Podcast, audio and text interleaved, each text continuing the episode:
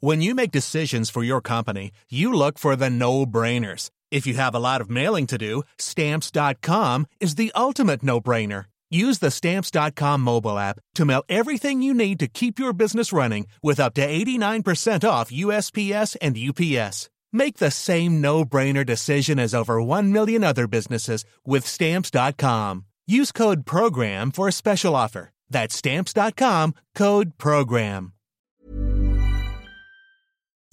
Bonjour et bienvenue dans Podcasting, le podcast quotidien d'actualité du Grand Sud-Ouest. Chaque jour, suivez-nous à la découverte de l'information régionale avec les journalistes des médias indépendants qui sont nos partenaires.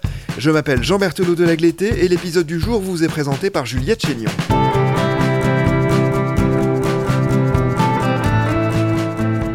Aujourd'hui, nous avons choisi une série d'articles de notre partenaire Far West. Far West, c'est une revue indépendante qui raconte le Sud-Ouest à travers des reportages, souvent sur le temps long.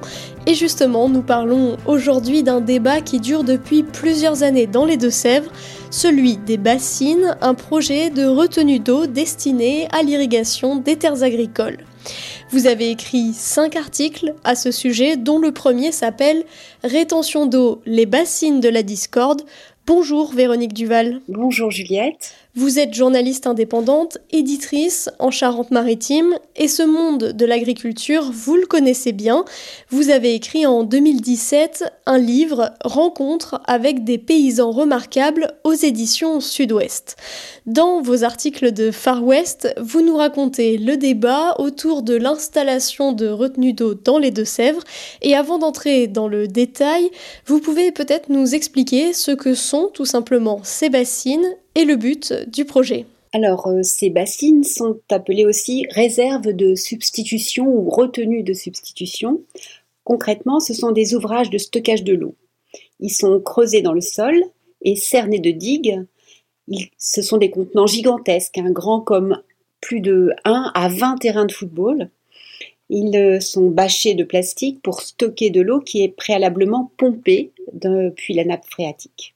L'eau est donc enlevée au milieu naturel, stockée en plein air afin de permettre d'irriguer des cultures via des tuyaux qui distribuent l'eau vers les champs. Le but du projet est pour ces agriculteurs irrigants de sécuriser l'approvisionnement en eau et de pouvoir irriguer même l'été en période de sécheresse. Alors quelles sont les cultures irriguées ? Bon, ce sont le blé, mais ça c'est plutôt au printemps. Et en été, c'est essentiellement le maïs destiné à l'alimentation animale, les bovins, les volailles. Pour bien comprendre les enjeux du débat, il faut aussi revenir sur la question de l'irrigation des champs. Comment fonctionne l'irrigation et surtout, qui y a accès aujourd'hui ? Alors l'irrigation, donc on parle en millions de mètres cubes ici sur ces projets. Qui a accès ? Alors ce sont les agriculteurs irrigants, ça représente à peu près 10% de la population agricole. Et historiquement, il faut comprendre que dans les années 80, on irriguait sans aucune restriction et donc on avait trouvé cette solution pour avoir quand même des cultures qui ne soient pas brûlées par le soleil. On a irrigué à tout va, on a eu des conséquences très rapidement avec des assèchements des cours d'eau, des assèchements des nappes et donc progressivement on a mis en place des quotas à la fin des années 80, à la fin du XXe siècle avec des engagements à réduire la consommation d'eau. Ce qui fait qu'aujourd'hui, il y a des droits de pompage, qu'on appelle les droits de pompage, c'est-à-dire qu'il n'y a qu'une partie des agriculteurs, ceux qui irriguaient avant, qui ont droit à irriguer encore maintenant. Ou alors, il faut qu'ils s'arrangent avec d'autres. Et puis, cette gestion de l'eau, elle est aussi maintenant collective. Il y a des organismes uniques de gestion de l'eau. Et donc, théoriquement, un agriculteur ne peut plus aujourd'hui creuser dans son coin tout seul sa réserve, sa retenue. Ce projet de retenue d'eau a été validé en 2017 par la région et il a très vite trouvé des opposants. Ils se sont regroupés dans le collectif Bassines Non Merci. Ils ont manifesté à Épannes, dans les Deux-Sèvres, mi-octobre 2020 par exemple. Qui sont ces militants du collectif ? Alors, ces militants, ce sont des associations, des citoyens. On va dire qu'il est animé par un petit groupe où l'on trouve... Julien Leguet, qui est naturaliste, cofondateur d'un éco-camping. On trouve aussi l'ancien maire d'un petit village concerné par ces bassines. On trouve aussi un paysan boulanger, enfin des militants associatifs. des paysans, donc éleveurs, des maraîchers, donc on trouve des militants de la Confédération paysanne, puis des citoyens qui se désolent de voir les rivières à sec, les poissons morts, donc des gens qui vivent sur le territoire et qui voient depuis en fait plusieurs années, maintenant depuis plus de 10 ans, les rivières à sec tous les ans, avec plus de 1000 km de rivières à sec, par exemple en 2017. Nous allons revenir sur les arguments de chaque camp, bien sûr, mais avant cela, présentons aussi les partisans du projet de retenue d'eau. Qui sont-ils ? Alors, dans ces partisans, donc, il y a des producteurs céréaliers, essentiellement. Il y a la coopérative de l'eau, donc, qui est l'organisme unique de gestion de l'eau pour le projet des 19 bassines sur le bassin de la Sèvre Niortaise. Mais au-delà de ça, c'est un programme, on va dire, plus large que sur les Deux-Sèvres, Charente-Maritime, Vendée. Les partisans de ce projet sont aussi les chambres d'agriculture des Deux-Sèvres, de Charente-Maritime. Et puis, on peut dire l'État, puisque les préfets et les préfètes ont soutenu et soutiennent toujours ces projets de retenue de substitution. Et donc, on peut supposer que le ministre de l'Agriculture est aussi favorable à ces projets. Now you say you're lonely. You cried the long night through.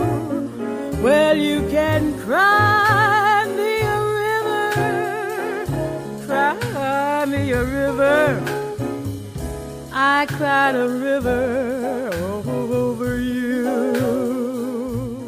Vous avez par exemple rencontré Thierry Bourret, un important céréalier. Quel intérêt il a, lui, à défendre les retenues d'eau ? Thierry Bourret est un important céréalier. C'est quelqu'un qui a une ferme de 200 hectares et également à travers des sociétés plusieurs milliers d'hectares. Et lui produit essentiellement du blé et du maïs destinés à l'exportation via le port de La Rochelle, qui est le 2e port céréalier de France.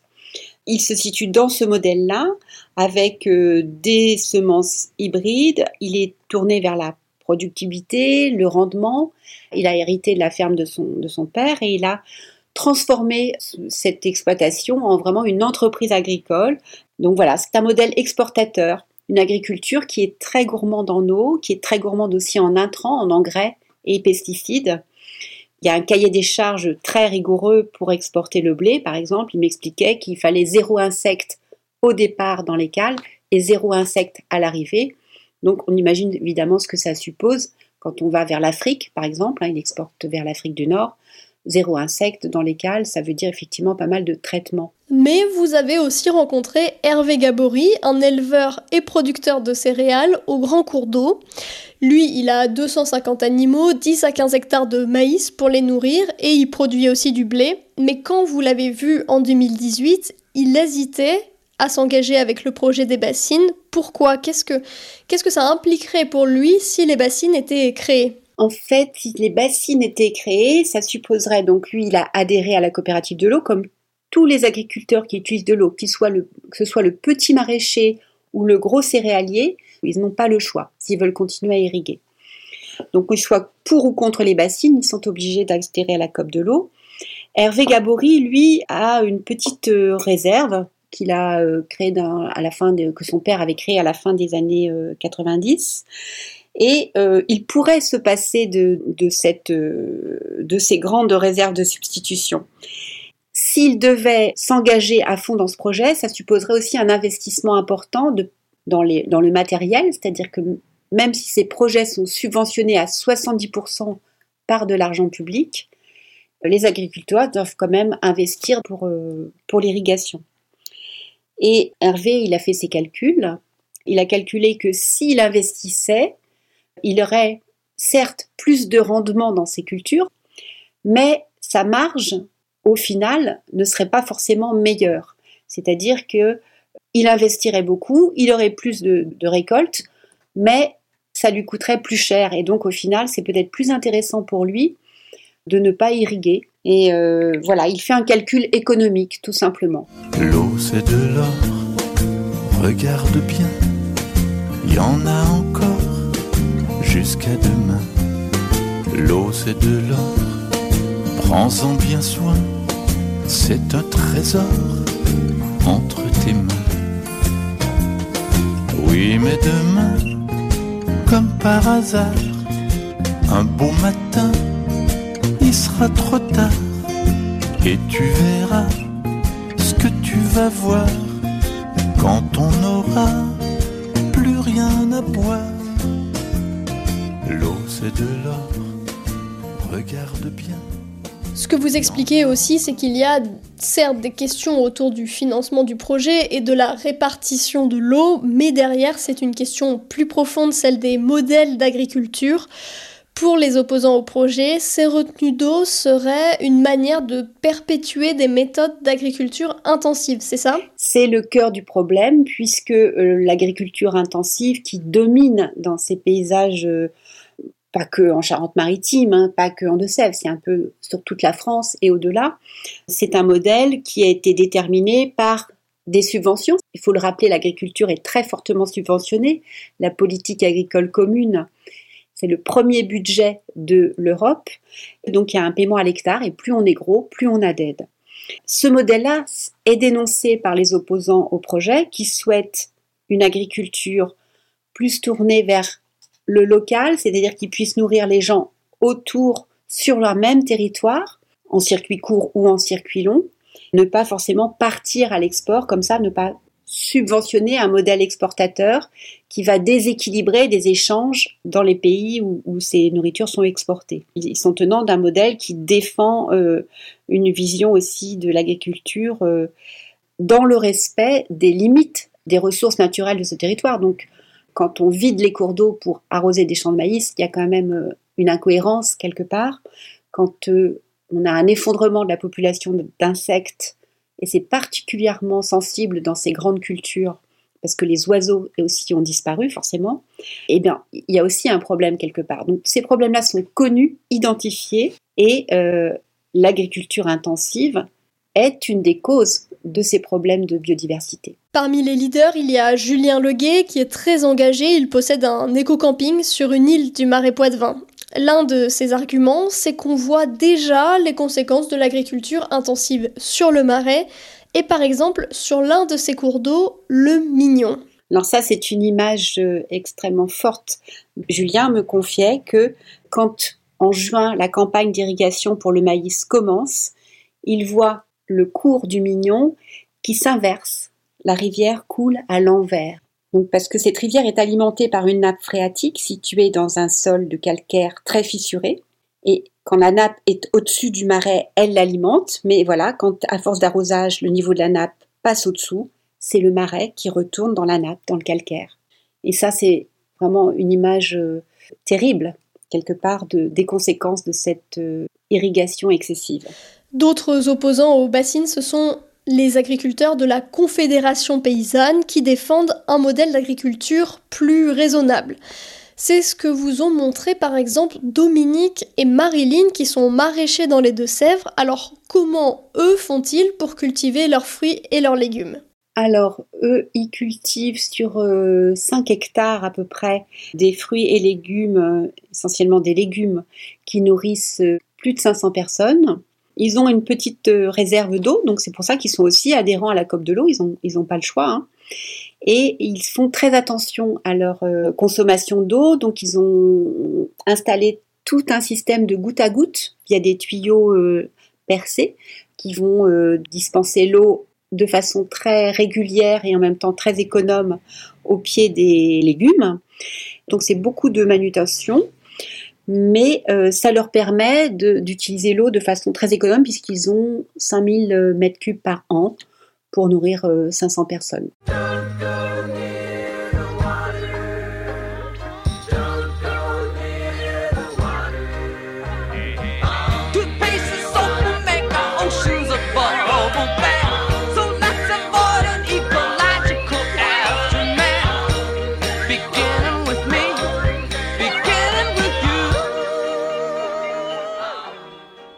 Nous l'avons dit, ce débat autour des bassines dure depuis plus de 3 ans.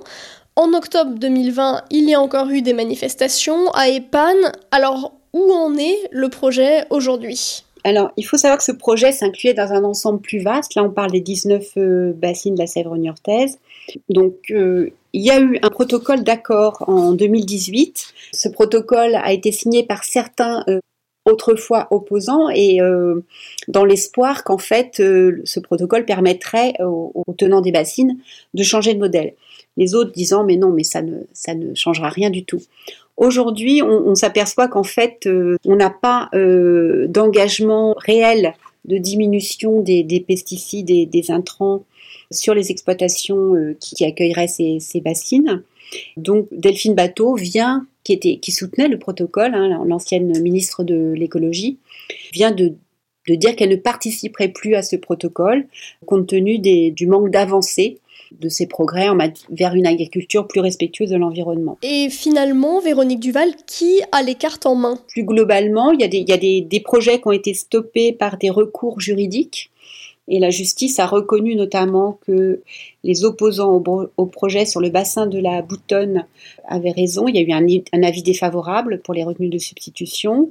Voilà, c'est une bataille, je dirais, qui continue pour les opposants. Et la décision, alors vous demandez qui a les cartes en main. Concrètement, ce sont ceux qui financent. Qui financent, ce sont les agences de l'eau. Les agences de l'eau ont des budgets, notamment financés par les contributions de tous les consommateurs d'eau. Donc vous, moi, tout un chacun, on paye sur sa consommation une contribution à l'agence de l'eau. Et l'agence de l'eau s'est engagée à financer ces bassines. Et elle maintient son engagement. L'autre institution, c'est la région Nouvelle-Aquitaine, qui en fait n'aurait pas dû financer ces bassines parce que ça ne pouvait pas. Enfin, après, c'est une question juridique par rapport au programme. Donc, elle souhaite financer les tuyaux. Donc, les écologistes qui sont dans la majorité socialiste de la Nouvelle-Aquitaine s'opposent depuis toujours à leurs alliés majoritaires, à Alain Rousset et au groupe socialiste. La bataille n'est pas finie quelque part. Ce qui est sûr, vous l'avez dit Véronique Duval, c'est que ce projet est loin d'avoir trouvé sa conclusion. D'un côté, ceux qui sont pour aimeraient construire dès le printemps 2021 ces retenues d'eau, tandis que ceux qui sont contre continuent la lutte. Merci beaucoup Véronique Duval d'être venue nous parler dans Podcasting. Je rappelle le titre de votre série d'articles « Bassines et moi » à retrouver en ligne sur le site internet de la revue Far West. Merci Juliette Chaignon, c'est la fin de cet épisode de Podcasting. Production Anne-Charlotte Delange, Lisa Feignier, Mathilde Deleuil et Marion Ruot. Programmation musicale Gabriel Taïeb, réalisation Olivier Duval. Si vous aimez Podcasting, le podcast quotidien d'actualité du Grand Sud-Ouest, n'hésitez pas à vous abonner, à liker et à partager nos publications. Retrouvez-nous chaque jour à 16h30 sur notre site et sur nos réseaux sociaux, ainsi que sur ceux des médias indépendants de la région qui sont nos partenaires. Retrouvez-nous aussi sur toutes les plateformes d'écoute, dont Spotify, Apple Podcasts ou Google Podcasts. Podcasting, c'est l'actu dans la poche.